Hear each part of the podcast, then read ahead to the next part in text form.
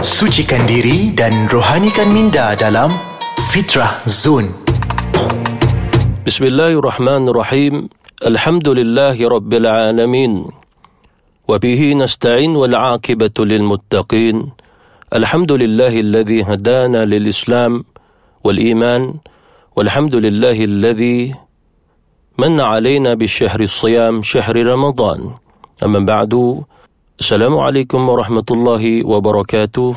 Kita bertemu dalam Fitrah Zone yang mana insya-Allah kita akan sama-sama membicarakan berkongsi ilmu dan bermuzakarah berkaitan dengan puasa Ramadan di mana satu ibadah yang telah difardukan diwajibkan oleh Allah Subhanahu wa taala yang mana kita sebagai umat Islam perlu bergembira dengan kehadiran Ramadan disebabkan Ramadan adalah satu bulan yang Allah Subhanahu wa taala anugerahkan dengan pelbagai keistimewaan-keistimewaan yang tidak ada pada bulan-bulan yang lain.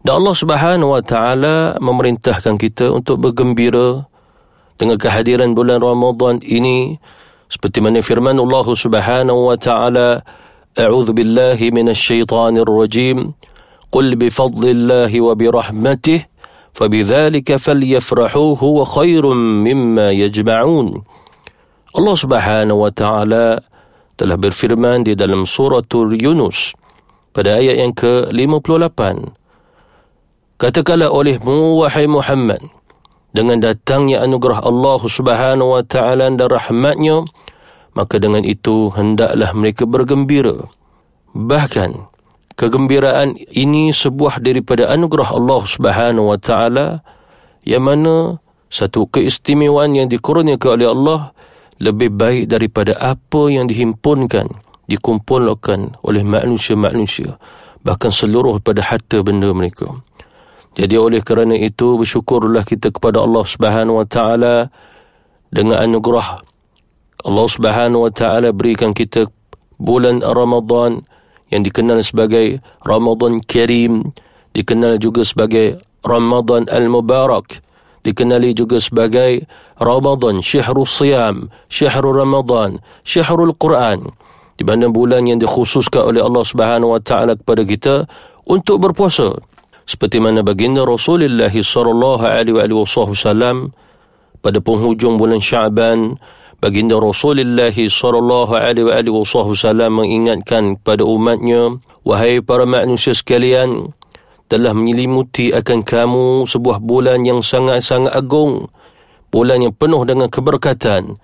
Itulah bulan Ramadan yang mana di dalamnya ada satu malam yang lebih baik daripada seribu bulan Allah Subhanahu wa taala telah menjadikan puasa pada bulan Ramadan itu sebagai salah satu kefarduan, yakni satu kewajipan bagi umat Islam. Manakala berqiyam pada waktu malamnya itu merupakan satu amalan yang disunatkan. Barang siapa yang beribadah dengan satu amalan kebaikan, satu amalan ibadah, maka Allah Subhanahu wa taala memberi ganjaran pahalanya seperti mana dia menyerjakan ataupun melaksanakan akan ibadah fardu iaitulah amalan-amalan yang sunat. Dia beri pahala oleh Allah Subhanahu wa taala seperti mana pahala fardu. Manakala amalan yang fardu pula seakan-akan dia telah melaksanakannya sebanyak 70 kali. Seperti mana contoh kita solat subuh dua rakaat Allah Subhanahu wa taala memberi ganjaran pahala kepada kita seperti mana kita telah melaksanakan solat subuh itu sendiri 70 kali. Jadi bergembiralah dan bersyukurlah kita kepada Allah Subhanahu wa taala dengan anugerah akan bulan Ramadan al-Mubarak ini. Insya-Allah moga-moga Allah Subhanahu wa taala membantu dan memberi pertolongan kepada kita. Dan insya-Allah kita akan jumpa lagi selepas ini. Kita break sebentar berkaitan dengan puasa dan insya-Allah teruskan mendengar Fitrah Zon di Ais Kacang. Bismillahirrahmanirrahim. Kita bertemu kembali dalam Fitrah Zone di Ais Kacang. Para pendengar yang saya hormati dan saya muliakan, kita kembali membicarakan berkaitan dengan Ramadan Al-Mubarak di mana pada bahagian yang pertama saya menerangkan berkaitan Allah Subhanahu wa taala telah menganugerahkan kepada kita yakni dengan bulan Ramadan satu bulan yang sungguh besar keistimewaannya. Pada bahagian kedua ini pula untuk saya hendak membicarakan kepada para pendengar sekalian yakni berkaitan dengan hal-hal yang mana seseorang itu mendapat ataupun diberikan kurniaan oleh Allah Subhanahu wa taala dengan kurniaan yang sungguh-sungguh besar apabila dia berjaya melaksanakan ibadah puasanya dengan berjaya. Maksudnya di sini Allah Subhanahu wa taala memberi kita Ramadan sehingga kita membahagikannya kepada tiga bahagian yakni lah pada 10 yang pertama, 10 yang kedua dan juga 10 yang ketiga. Rasulullah sallallahu alaihi wasallam mengajar kita untuk memenuhi setiap daripada bahagian-bahagian itu dengan memperbanyakkan beristighfar kepada Allah Subhanahu wa taala dengan memperbanyakkan mengucap akan kalimat tauhid iaitu la ilaha illallah dengan memperbanyakkan juga berdoa kepada Allah Subhanahu wa taala agar Allah Subhanahu wa taala mengurniakan syurga dan begitu juga agar Allah Subhanahu wa taala melindungi kita daripada siksaan api neraka.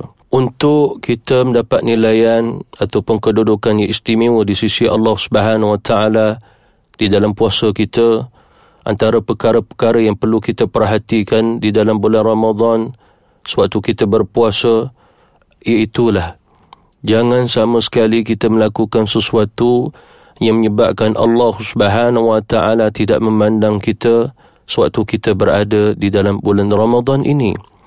Disebabkan satu kerugian yang sungguh-sungguh besar apabila kita melalui akan bulan Ramadan sedangkan tidak diberi keampunan oleh Allah Subhanahu wa taala daripada dosa-dosa kita dan begitu juga segala amalan kita tidak diterima oleh Allah Subhanahu wa taala. Oleh kerana itu, kita perlu melihat dan menghisap, muhasabah diri kita setiap daripada puasa yang kita lakukan, semuanya itu adalah niat kita untuk menghampirkan diri kita kepada Allah Subhanahu Wa Taala. Begitu juga menghampirkan kita dengan redanya, menghampirkan kita dengan rahmatnya, dan akan diberi keampunan oleh Allah Subhanahu wa taala. Kita tidak mengharapkan keampunan daripada Allah Subhanahu wa taala terhadap dosa-dosa kecil kita, dosa-dosa besar kita, bahkan seluruh daripada dosa-dosa kita itu. Dan moga-moga dengan ganjaran ibadah puasa yang mendidik jiwa kita, begitu juga menterbiah diri kita agar kita menjadi orang yang dimasukkan oleh Allah Subhanahu wa taala ke dalam golongan-golongan orang yang diistimewakan dengan Ramadan itu sendiri seperti mana Ramadan itu mempunyai barakahnya lalu kita yang berada di dalam Ramadan itu sendiri dihujani dicurahkan dengan barakahnya barakah ini bermaksud banyaknya kebaikan-kebaikan. Oleh kerana itu perhatikan diri kita jagalah lidah kita daripada berdusta ataupun melakukan penipuan kerana keduanya ini ataupun seumpama dengan ini menyebabkan Allah Subhanahu wa taala tidak memandang kita. Apabila Allah Subhanahu wa taala tidak memandang kita, maka leburlah segala amalan-amalan ataupun pahala-pahala yang kita amalkan itu yang kita merasai ada pahalanya tetapi di sisi Allah Subhanahu wa taala tidak ada nilaiannya. Oleh kerana itu hendaklah kita perhatikan dan wujudkan rasa takut kepada Allah Subhanahu Wa Taala kalau sekiranya setiap daripada amalan-amalan kita itu tidak mendapat keampunan daripada Allah Subhanahu Wa Taala. Lalu yang pertama jagalah lidah kita daripada berdusta, Begitu juga berkata dengan sesuatu yang menyebabkan gugur dan juga akan pahala-pahala kita.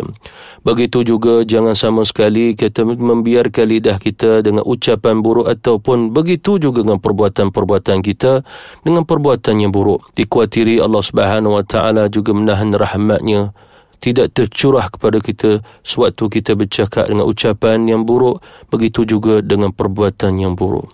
Jadi para pendengar yang saya hormati sekalian, kita akan bertemu lagi pada episod yang akan datang yang masih lagi insya-Allah kita akan sama-sama membicarakan pula berkaitan adab-adab begitu juga tata tusila ataupun perkara-perkara yang patut kita amalkan akhlak kita sepanjang bulan Ramadan.